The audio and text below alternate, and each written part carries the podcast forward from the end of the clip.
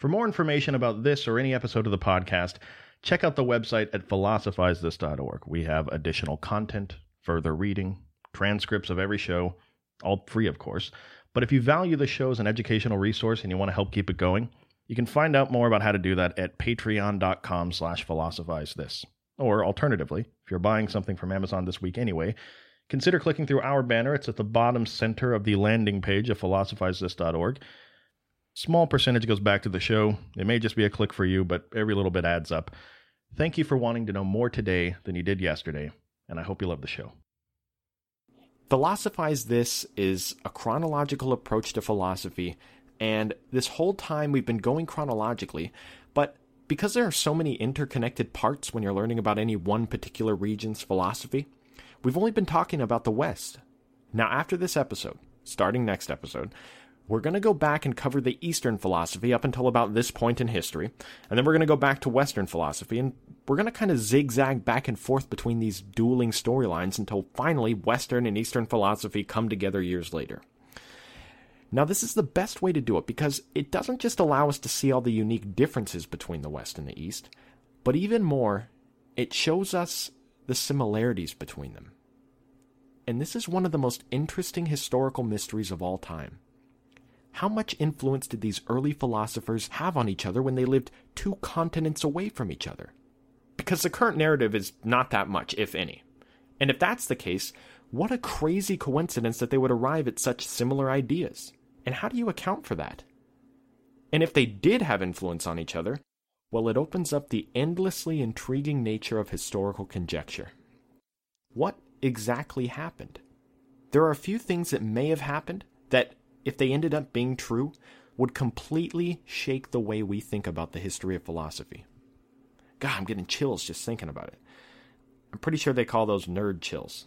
So anyway, next episode, we're going back to the East and search for answers. Let's get on to Aristotle. So Aristotle was one of those guys that accomplished so much in his life, it's almost unbelievable when you hear about it. Let me do a rapid-fire list of his accomplishments. He had a biological system of classification that wasn't improved upon for more than fifteen hundred years. He accurately attached many of the functions of the human body to their respective human organs. His ethics heavily influenced the founding fathers of the United States and the Declaration of Independence. He created the first formal scientific method. He created the first formal system of logic. He invented the mathematical variable. He structured and named several fields and areas of studies whose names we still use today. And look, I'm going to stop there, because that's not even most of them. He's usually the most reliable and comprehensive source we have when it comes to cataloging and analyzing the pre-Socratic philosophers. It honestly almost looks like when he was going through all the different pre-Socratics and cataloging their life, he just cherry-picked out their best ideas and attributed them to himself. Oh yeah, I studied Heraclitus today. Yeah, turns out he didn't have much to say. Yeah, just some, some random quote about a river or something. Hey, but on a more positive note, today when I was studying him, I came up with this great idea on how to classify animals. Now this didn't happen. He didn't just steal all his ideas from the pre-Socratics. That's completely ridiculous. But his body of work is so impressive that it's how I think about him sometimes, just to remember him. I mean, all of Aristotle's works combined make up one point five million words. To put that into perspective, that is about the same as the entire Harry Potter book franchise combined with the entire Fifty Shades of Grey franchise. He wrote all of it. And how about the fact that's only a fraction of everything he wrote? See, Aristotle started a school called the Lyceum, and everything we have from him, the one point five million words, those are just what remains of lecture notes that were preserved from the Lyceum after his death. There's tons of work Aristotle did, the vast majority of it, that we'll never see because it was destroyed. Uh, so before we delve into the main body of his philosophy, there are a few controversial things that everyone knows about Aristotle that we should probably talk about. When it comes down to it, all of these things are pretty insignificant from a philosophical perspective, but when people think of Aristotle, they usually have these famous preconceptions about him. So it wouldn't be right to just not address them at all. Plus, it's just good information to know. It's really interesting. To start off, I think the most common little historical factoid that people think of when they hear the name Aristotle is that he was the teacher and friend of Alexander the Great. Yes, Aristotle did teach Alexander the Great for a short period of time. Now, most people hear this and they get some overly romanticized view of it. Plutarch, a Roman historian years later, said that Aristotle taught Alexander the Great all kinds of things, like ethics, politics, medicine, natural philosophy, poetry. But no matter how brilliant of a teacher Aristotle was or how interesting the information was, there's one factor that trumps everything when it comes to learning. Alexander the Great was thirteen years old. How much would you guys have learned from Aristotle if you learned from him when you were thirteen years old? Personally, I know I wouldn't have learned much. I wouldn't have appreciated it, especially being born into royalty of Macedonia, or Macedonia, depending on how pretentious you want to sound when you say it, and inheriting the most powerful army in the world when his father Philip was assassinated. Look, we'd all love to believe in an amazing Disney movie-like storyline to think that a young Alexander the Great was an uneducated, scared child with a speech impediment and no future, and then Aristotle came along and turned him into the man that would eventually spread Hellenism and conquer most of the known world. But Alexander the Great already was a brave little toaster. Even the sources that desperately want there to be some massive influence that Aristotle had on him don't have much to go on. But really, this might not be a testament to the fact that he didn't learn anything from Aristotle, but more that his priorities weren't the same as Aristotle's. One common story I've read that must be true is that Aristotle gave Alexander a copy of Homer's Iliad, a famous epic poem that they must have studied extensively when he was teaching him poetry. Apparently, Alexander loved it so much, he is said to have carried it with him across his campaigns eastward. But regardless, Aristotle's influence on him was very slim. But maybe the more significant thing to look at is not how Aristotle helped Alexander, but how Alexander helped Aristotle.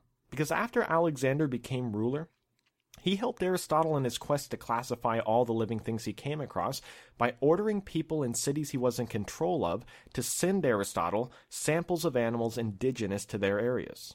So even aside from this, having Alexander the Great as an old friend couldn't have yielded many bad returns for Aristotle in his lifetime. Well, except, of course, until he was exiled for having Macedonian sympathies later on in life. But other than that. So another really common thing people hear about Aristotle is that he hated women and believed in slavery. Yes, Aristotle did think women were inferior to men in several ways, and he had all these different rationales to try to justify each of his beliefs. But keep in mind that Aristotle was a biologist, so he looked at the world a lot of times through the lens of whatever he found in his biological research. And not surprisingly, some of the biological facts that he used to make these assertions about women being inferior to men and slavery were based on bad science. He endorsed the concept of slavery because some humans, as he saw it, were born without the rational part of their soul at the forefront. They were closer to animals than humans. So by nature, they were bound to a life of slavery.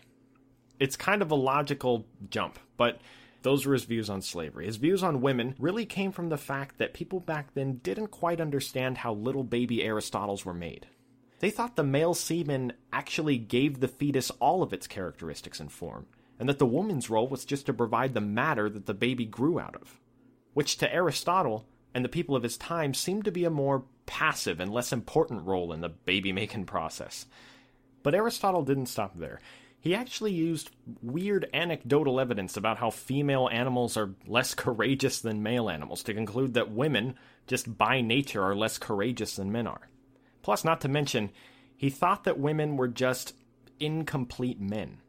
And that's a really, really kind description of what he actually wrote. It's pretty ridiculous. But it's important to note that although it's very hard to separate the notions in modern times, Aristotle wasn't a male chauvinist. He just thought that the female half of the species was vastly inferior by design. There's a huge difference. He actually talks a great deal about how a successful society needs women.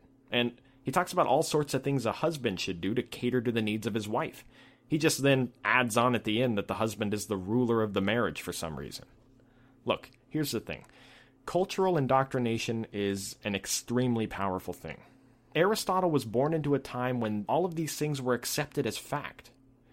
Now, this is a common argument, and the common rebuttal to that from feminist philosophers is that Plato wasn't as anti-woman as Aristotle was, so Aristotle has no excuse. But then there's a lot of other work by other feminist philosophers that discount Plato's fair and balanced approach to women, saying he wasn't as much of an apologist for them as most people think. But either way, look, if you don't despise Aristotle for making a few mistakes in a massive, brilliant body of work? Okay. But if you can't stand the guy for his views on women, consider the fact that all this stuff is part of his legacy. Now, I don't really see slavery or the inferiority of women coming back into vogue anytime soon, and I think just being associated with this stuff is punishment enough. We don't need to discount everything else he had to say just to teach a dead guy a lesson.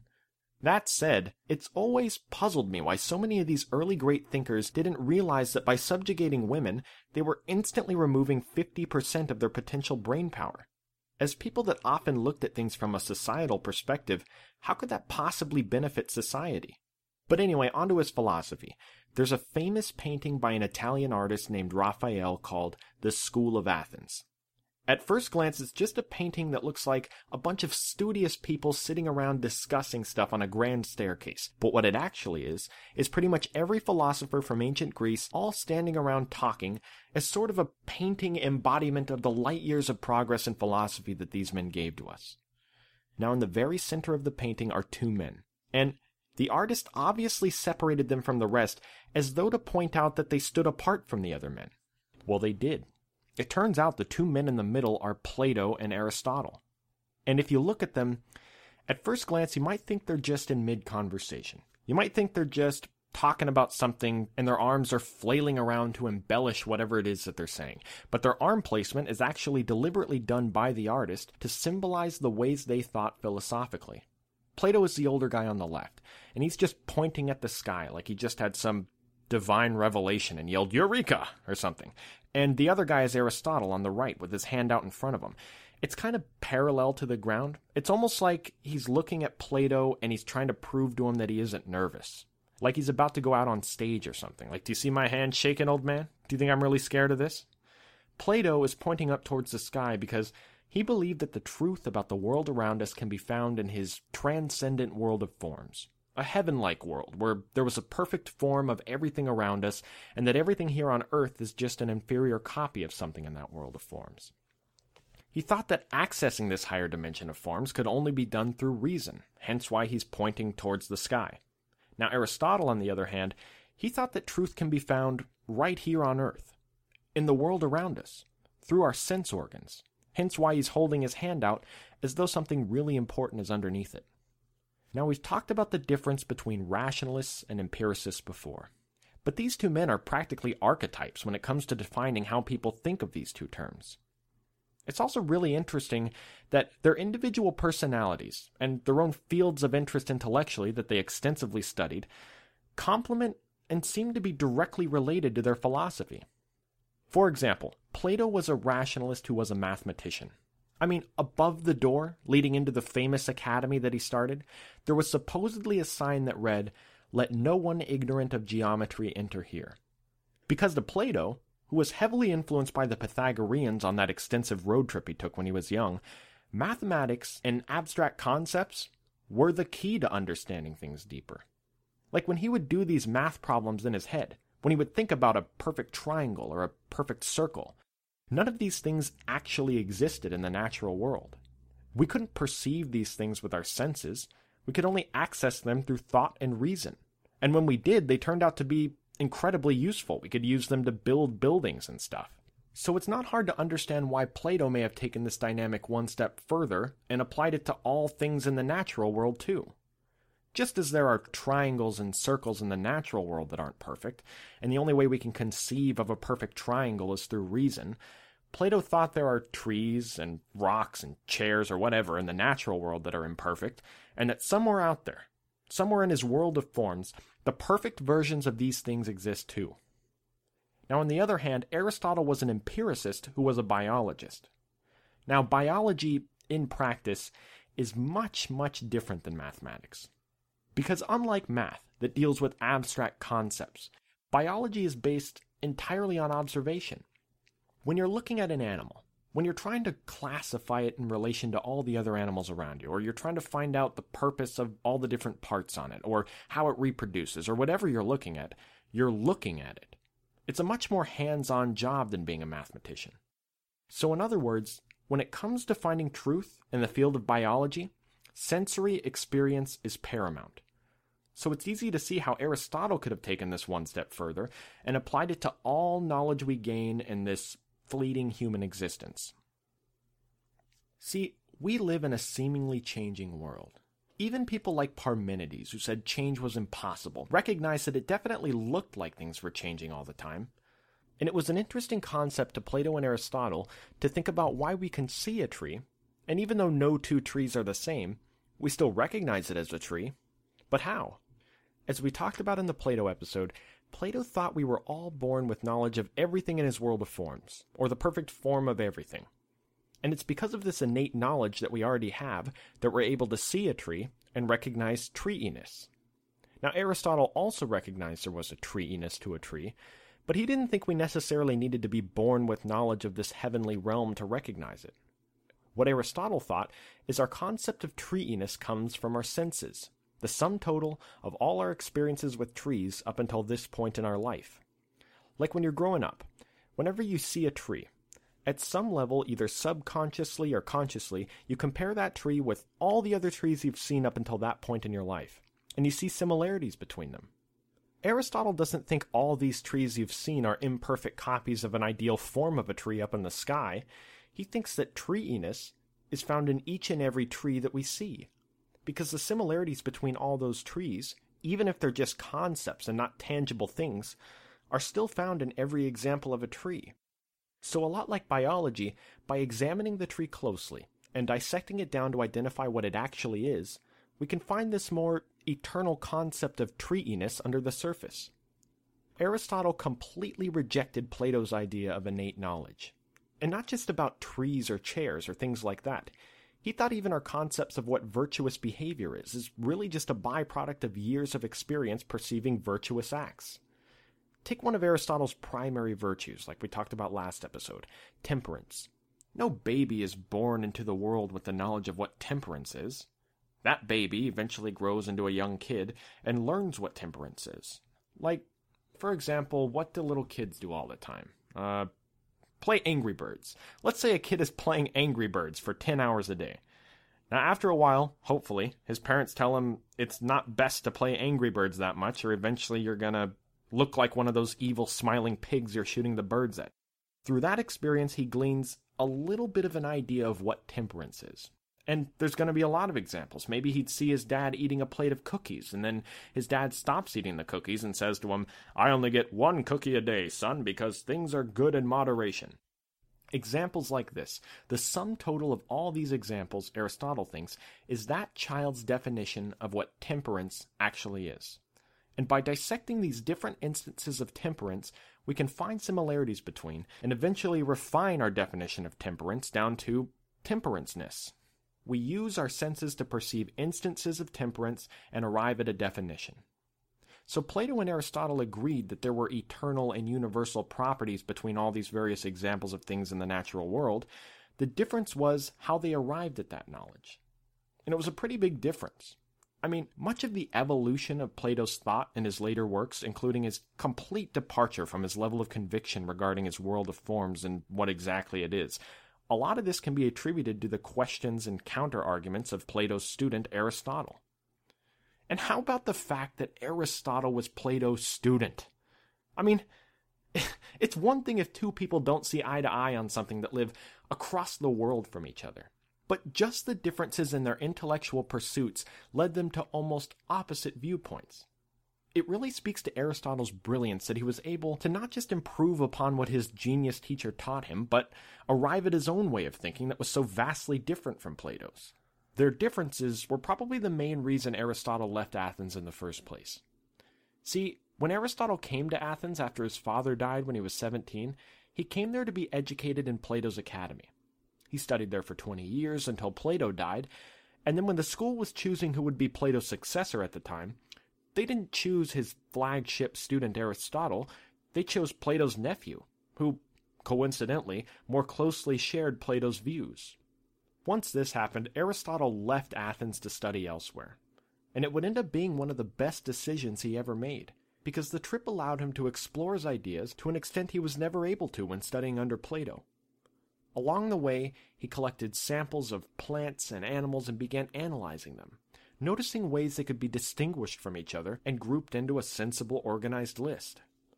But this wasn't just Aristotle's cute little list of his favorite animals he was compiling. It was beautiful.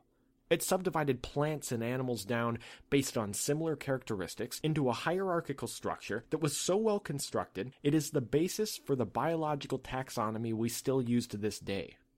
And I believe that if Aristotle lived today, he would be the undisputed world champion at the board game Guess Who. You've probably seen it before. It's the game where you have all the different people on the flip-up tabs, and you ask things like, does your person have a beard? And then by process of elimination, you guess who the person is that they chose. Guess Who. It's a children's board game, by the way. Look, there I go again, using the most obscure children's references in the world. Why do I always use children's references?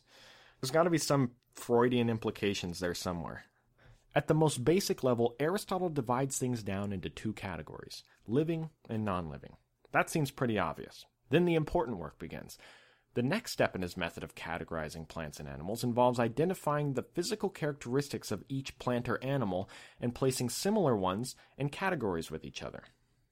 Now, this certainly includes things like, does it have wings, or does it swim? But the more he breaks down animals into different categories based on increasingly more specific criteria, the more important it becomes for us to use our senses to dissect exactly what makes, for example, a tree a tree. Its tree-iness. The form of a tree. That's how we're able to distinguish a tree from a myriad of other plants that have similar qualities. And it had nothing to do with some distant world of forms at all. So in essence, what Aristotle did is found a way to use our senses, combined with the rigorous method of cross-examination used by Plato and Socrates, to get to the bottom of what things were, and applied it to the classification of animals.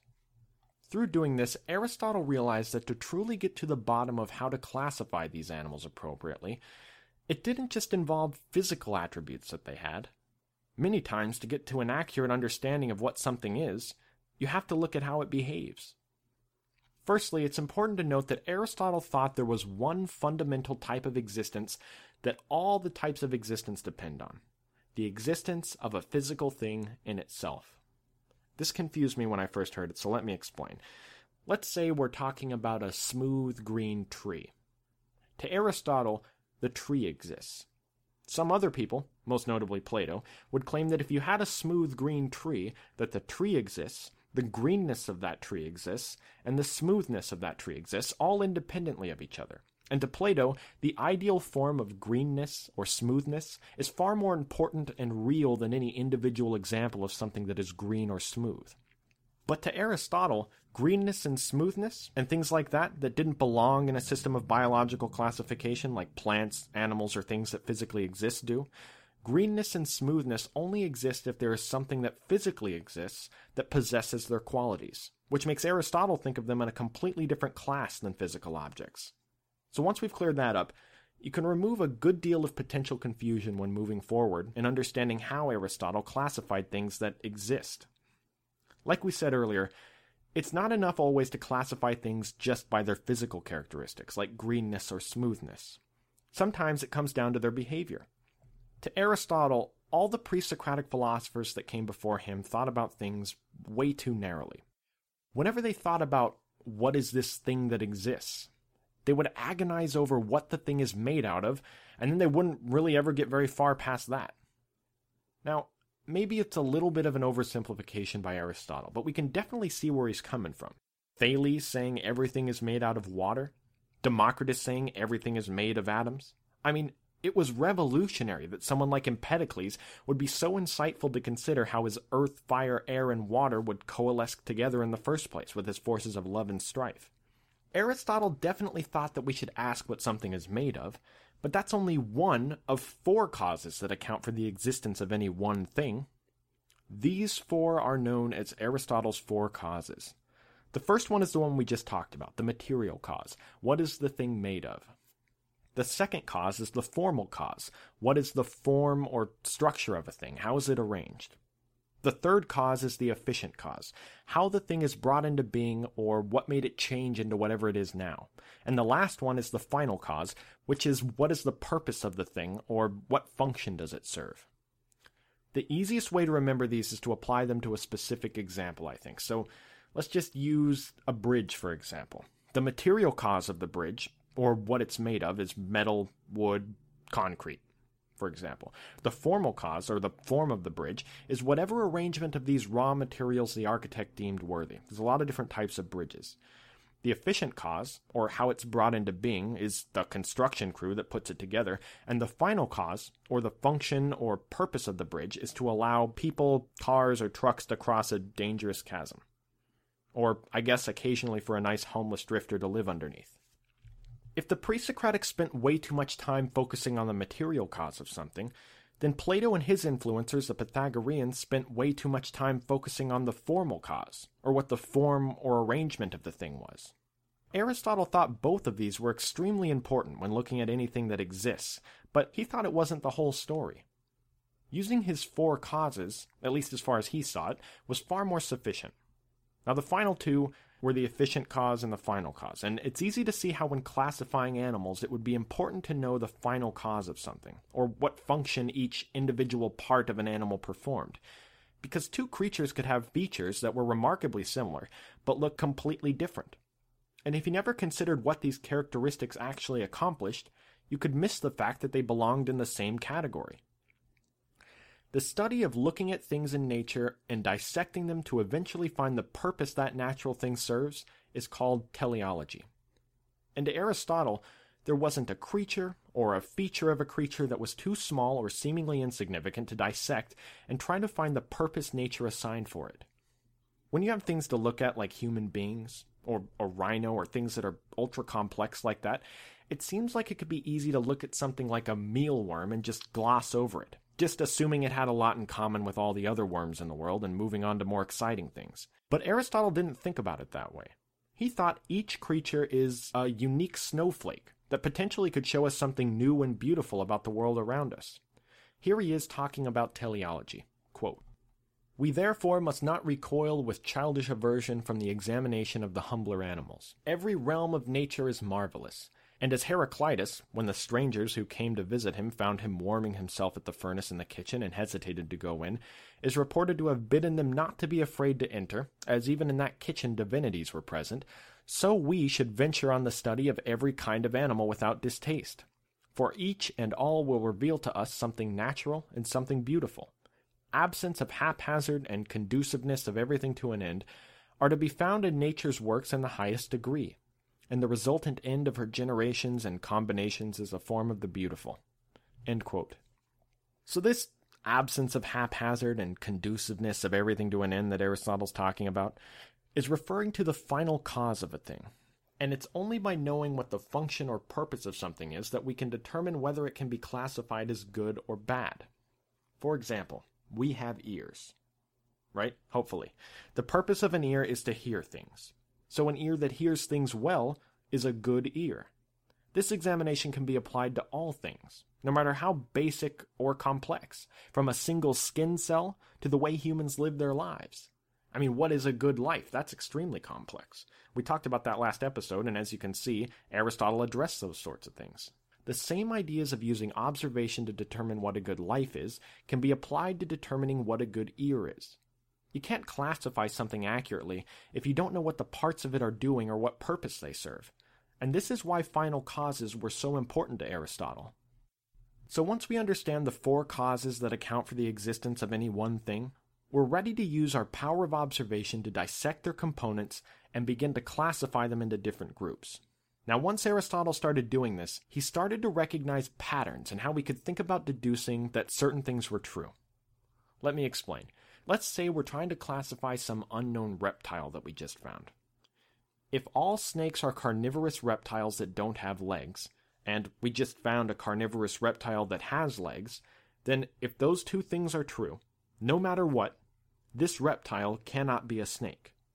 Now another example could be, if all birds have wings, and this animal we just found doesn't have wings, then this animal is not a bird.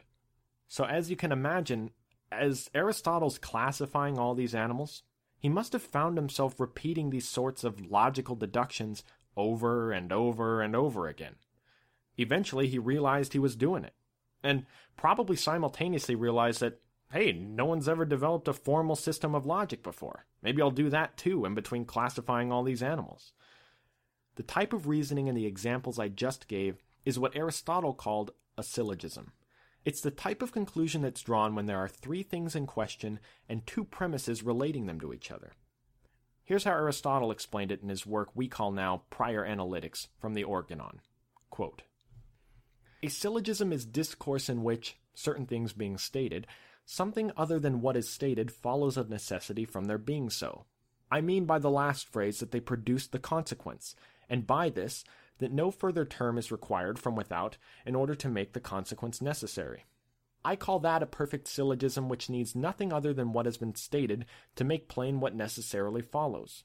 A syllogism is imperfect if it needs either one or more propositions, which are indeed the necessary consequences of the terms set down, but have not been expressly stated as premises." End quote. Now, in practically every philosophy textbook where they're explaining the concept of a syllogism, they use the exact same example. All men are mortal. Socrates is a man. Therefore, Socrates is mortal. Right? It's a very good one. So almost everyone attributes this syllogism to Aristotle. But, fun little fact, he actually never used this example in any of his works on logic. I know because I read them. It was actually first used by a guy named Sextus Empiricus years later. But it should still be attributed to Aristotle, because he's the guy that came up with the system of logic behind it. He actually mostly used mathematical variables to explain his system of logic, because he didn't want people to get caught up on the individual examples. When you use variables, it really shines light on the fact that no matter what these variables stand for, this logical declaration will be true. If A's are C's and B is an A, then B is a C. Just how you're able to notate irrefutable truths in mathematics, what Aristotle wanted is to be able to notate irrefutable truths when it came to ideas, and logic was his instrument to do so. In fact, the title of the piece of work where we get most of his ideas on logic is the Organon, which translated today means the instrument. So even Aristotle saw it this way. But his system of logic didn't begin and end with a single syllogism. After finding the first syllogism, he looked at the variables and said, hey, what if I switched B and C around? Would the statement still be true?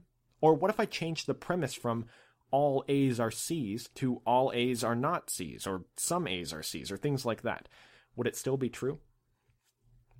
It starts to get pretty complex to explain in the spoken word medium. I've tried to lay it out a few different ways, and I've just deleted the recording every single time.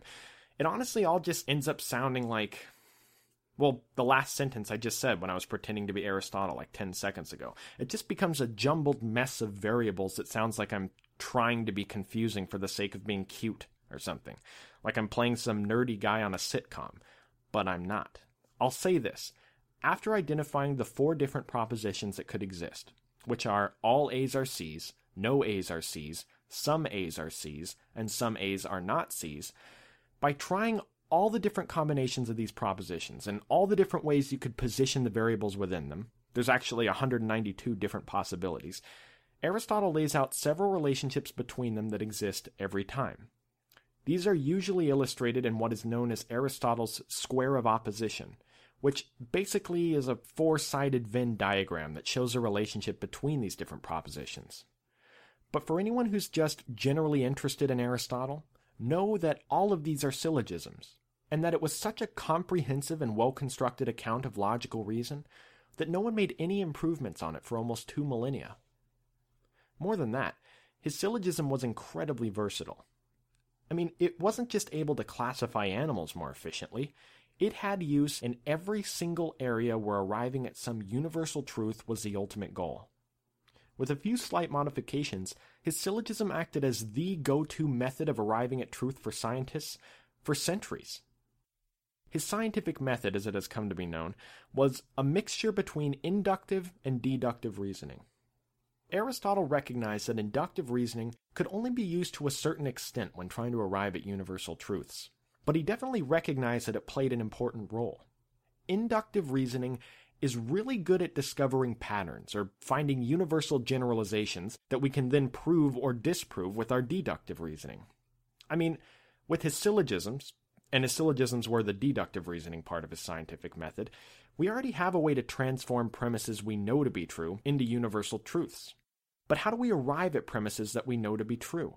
Aristotle thinks it lies in inductive reasoning. Personally, I think of it as the guess and check method, but only so I can remember it easier because it's something I can relate it to. It's nowhere near that simple. It's more like the hypothesize and check method. Here, Aristotle talks about this relationship between inductive and deductive reasoning in the Nicomachean Ethics. Quote, "The opinions of the wise seem, then, to harmonize with our arguments. But while even such things carry some conviction, the truth in practical matters is discerned from the facts of life. For these are the decisive factor. We must therefore survey what we have already said, bringing it to the test of the facts of life, and if it harmonizes with the facts, we must accept it. But if it clashes with them, we must suppose it to be mere theory." End quote. Now, at first glance, this seems to be a departure from his typical empiricist viewpoint that truth is arrived at through the senses, not through reason. This can be explained by an important distinction he makes between knowledge of the fact and knowledge of the reasoned fact. There's a big difference between knowing that grass is green and knowing why grass is green. And it's impossible to know why grass is green merely with our senses.